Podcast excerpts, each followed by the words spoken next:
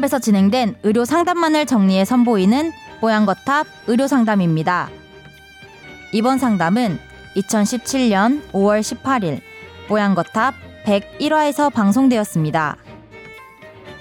다이어트 소다를 마시면 치매와 뇌졸중 발병 위험이 커진다는 뉴스 보도가 있었습니다.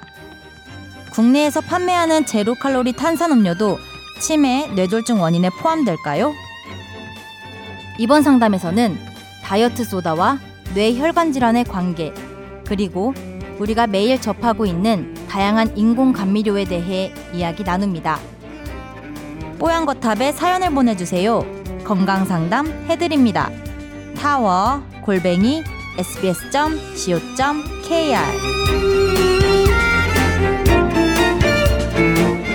이거 저 예전에 한번 기사에서 본 적 있는 것 같은데 역시 이분도 어, 비슷한 궁금증이 생기셨었나 봅니다. 음, 다이어트 뭐 콜라나 사이다, 다이어트 소다 음료 있잖아요. 청량 음료를 마시면 치매와 뇌졸중 발병 위험이 커진다는 뉴스입니다. 아, 저는 이것도 또 궁금한데요. 국내에서 파는 제로 칼로리 탄산 음료도 이쪽에 포함이 되는지 궁금합니다. 어, 관련한 궁금증 어, 해결해 주시기 바랍니다. 라고 적어주셨습니다. 제가 이거 스토리를 좀 말씀드릴게요. 이 다이어트 코크, 음. 다이어트 뭐 펩시 뭐 이런 거죠.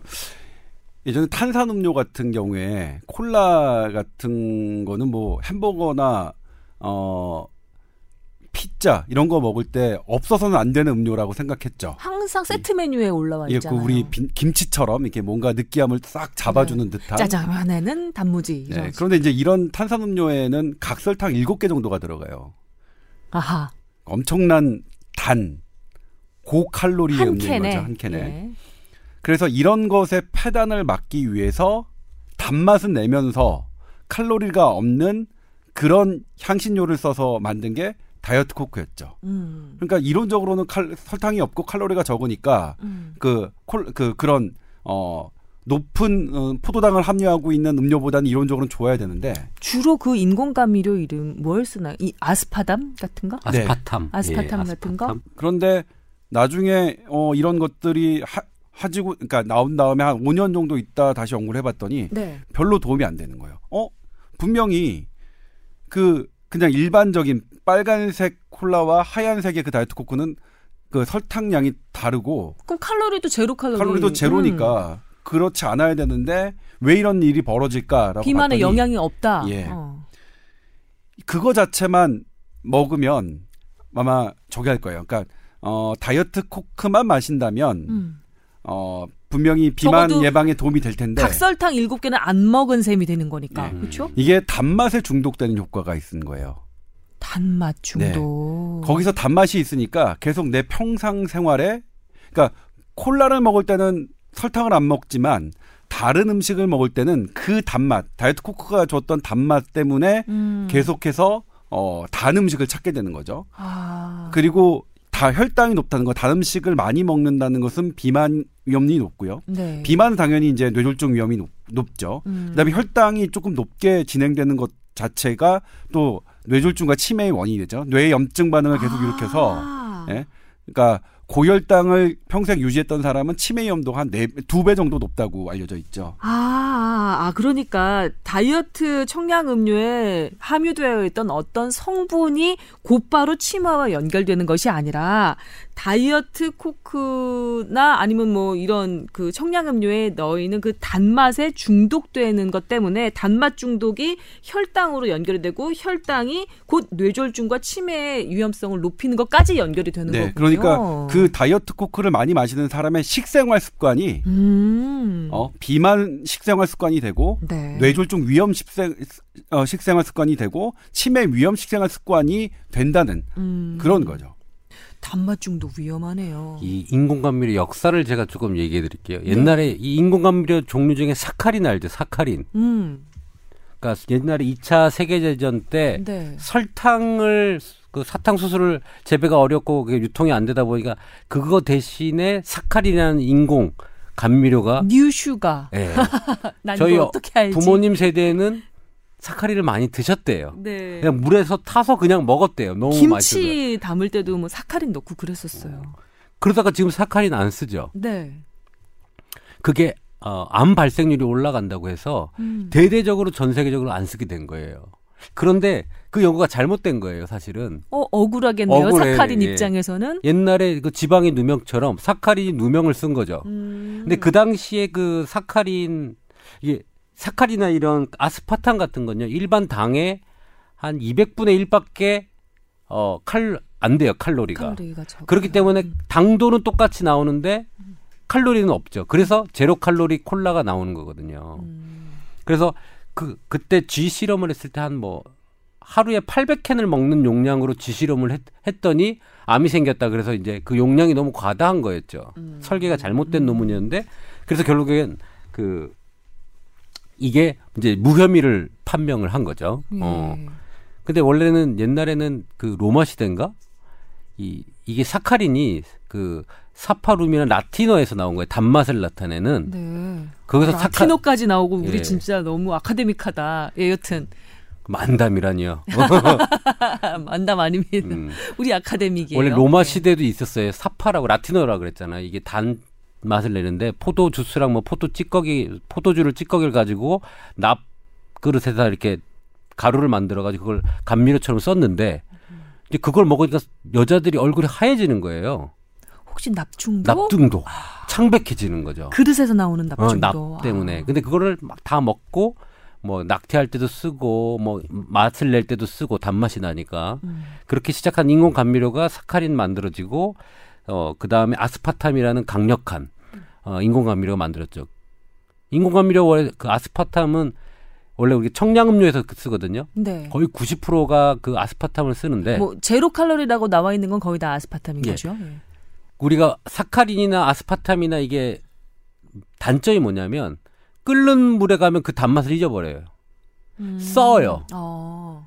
그러니까는 우리가 찌개에다가 단맛을 내려고 설탕을 넣잖아요. 백, 백, 저건 아저씨가 설탕 넣잖아요. 그거는 되는데 사카린 넣으면 그게 쓴맛으로 바뀌어서 음식 맛이 나빠져 버려요. 네. 그래서 오. 시원하게 마실 수 있는 음료에 청량 음료에만 사용하게 되는 거죠. 낮은 온도에만 음. 강력한 단맛을 나, 나타내게 되는 거죠. 음, 그렇군요. 음. 네. 이- 여기 또 곁들여서 인공 감미료의 역사까지 한번 짚어봤습니다. 여튼 인공 감미료 자체에 어떤 나쁜 그 영향이 있어서 아, 뇌졸중이나 치매까지 연결되는 건 아니라는 말씀. 네, 예, 그거는 이제 말씀 오해가 드리고요. 있었는데 네. 임 원장이 지금 지적해 줬던 대로 오해가 있었지만 그런 것들은 풀리고 있어요. 음. 네. 사카린 같은 경우도 2014년에 풀렸죠. 음, 거의 예. 최근에 풀렸죠. 네. 예. 갑자기 MSG도 생각이 나네요. 사람들이 MSG 건강에 나쁜 것처럼 많이들 오해를 했었는데 최근에 나오는 여러 결과에 의하면 MSG가 그렇게까지 인체에 나쁜 것은 아니다. 제가 이제 MSG 같은 경우에도 그 당시 이제 논란이 있었죠. 모 프로그램에서 이제 글루타민산 그걸 예, 나트륨. 음. 그거를 안 친 음식이 좋은 식당이고 음. 막 이렇게 하면서 근데 이제 그게 식품업체에서 그렇게 MSG가 나쁜 게 아니다라고 해서 제가 이제 치열하게 네. 취재를 했다 결국 보도를 못했어요. 뭐냐면 MSG가 나쁘다는 것에 대한 연구 결과는 못 찾았어요. 음. 그런데 뭐냐면 그 MSG를 넣은 음식은 맛있잖아요. 음. 그럼 과식하게 더 많이 먹게 되는 그런 식습관 영향을 주는 음. 부분이 있거든요. 그러니까 이게 원리가 맛이 똑같아요. 있어서 과식을 예. 부르는 거예요? 열, 이 원리가 똑같아요. 그러니까 이 제가 음. 그 이 다이어트 코크의 문제는 음. 어 당시에 미국의 산제이 굽타가 어 미국 CNN에서 5분 동안 방송하는 걸 봤어요. 그래서 제가 우리나라에서는 처음으로 다이어트 코크 어, 어 비만 예방 효과 없다 똑같다라는 보도는 제가 우리나라에서는 제가 처음 했어요. 음. 근데 그거를 막 취재하는 것의 그 원리를 네. 그 MSG에서도 봤어요. 그러니까 그렇구나. 그러니까 그래서 이게 좋다고 해야 되나? 그러니까 그거 자체는 맛을 좋게 하고 우리 몸에 별로 해를 주지 않으니까 음. 네. 나쁘다 할 수 없는데 음식을 많이 먹게 하는 그런 부분이 있다. 맛있는 음식은 어쨌든 더 먹게 되니까요. 그러니까 네. 떡볶이에도 이거 MSG 치고 그런 맛있잖아요. 더 먹게 그럼요. 되긴 하잖아요.